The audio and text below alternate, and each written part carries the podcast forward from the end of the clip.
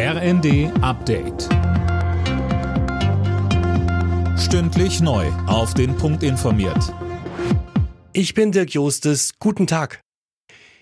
Die G7-Staaten wollen bis zu 5 Milliarden Dollar für den Kampf gegen den Hunger bereitstellen. Das soll beim Gipfel auf Schloss Elmau beschlossen werden, hieß es aus der US-Delegation. Damit reagiert das Bündnis auf die Lebensmittelknappheit wegen des Ukraine-Krieges.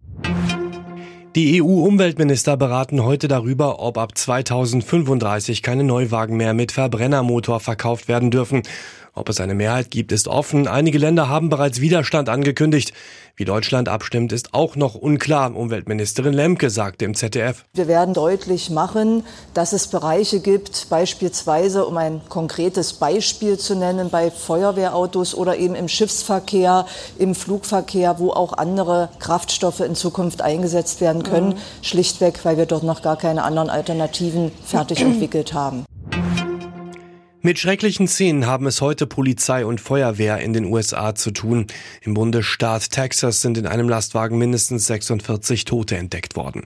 Drei Menschen wurden festgenommen. Sönke Röhling, die US-Medien berichten, soll es sich bei den Toten um Migranten handeln. Ja, der Anhänger wurde an einer Autobahn am Rande von San Antonio in der Nähe von Mexiko entdeckt. Das ist bei Schleppern eine beliebte Route, um Migranten in die USA einzuschleusen. Die Polizei sucht jetzt nach dem Fahrer des Sattelzugs, der den Anhänger in der abgelegenen Gegend abgestellt hatte.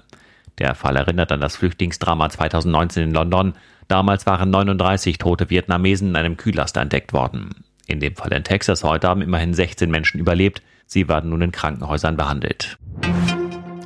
NRW-Ministerpräsident Wüst stellt sich heute im Düsseldorfer Landtag zur Wiederwahl. Anschließend steht seine Vereidigung an. Er wird künftig einer schwarz-grünen Landesregierung vorstehen. In Schleswig-Holstein haben CDU und Grüne auf Parteitagen am Abend den ausgehandelten Koalitionsvertrag gebilligt. Alle Nachrichten auf rnd.de